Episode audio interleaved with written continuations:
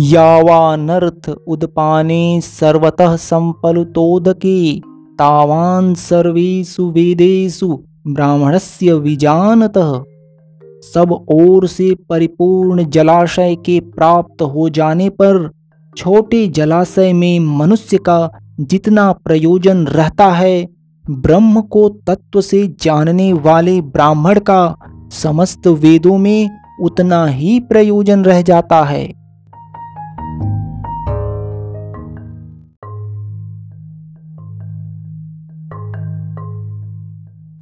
कर्मण्यवाधिकारस्ते माँ फलेषु कदाचन, माँ कर्मफल हेतुर्भूमा ते संगोस्त्व कर्मणि तेरा कर्म करने में ही अधिकार है, उसके फलों में कभी नहीं। इसलिए तू कर्मों के फल हेतु मत हो, तथा तेरी कर्म न करने में भी आसक्ति न हो। यहाँ भगवान श्री कृष्ण अर्जुन को कह रहे हैं कि तेरे अधिकार में सिर्फ़ कर्म है, उसके फल नहीं, तथा कर्म न करने में भी तू आसक्त न हो।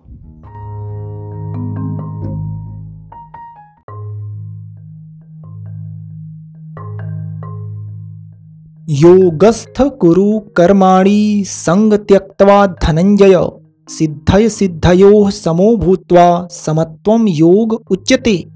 हे धनंजय तू आसक्ति को त्याग कर तथा सिद्धि और असिद्धि में समान बुद्धि वाला होकर योग में स्थित हुआ कर्तव्य कर्मों को कर, समत्व ही योग कहलाता है। यहाँ भगवान श्री कृष्ण अर्जुन को बता रहे हैं कि तू कर्तव्य कर्म को करते हुए हर प्रकार की आसक्ति को त्याग दे। कर्म के पूर्ण होने तथा पूर्ण न होने और उसके हर प्रकार के फल में संभाव हो जा।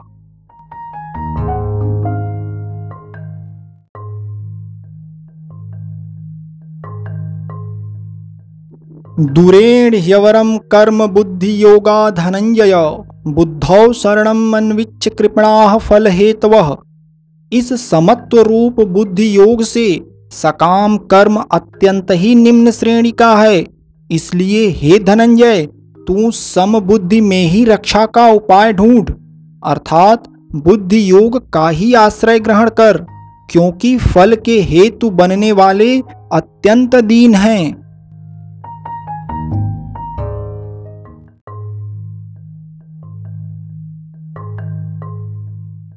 बुद्धियुक्तो जहाती उभे सुकृत दुष्कृते तस्माद्योगाय युजस्व योग कर्म सुकौशलम समबुद्धि युक्त पुरुष, पुण्य और पाप दोनों को इसी लोक में त्याग देता है, अर्थात उनसे मुक्त हो जाता है।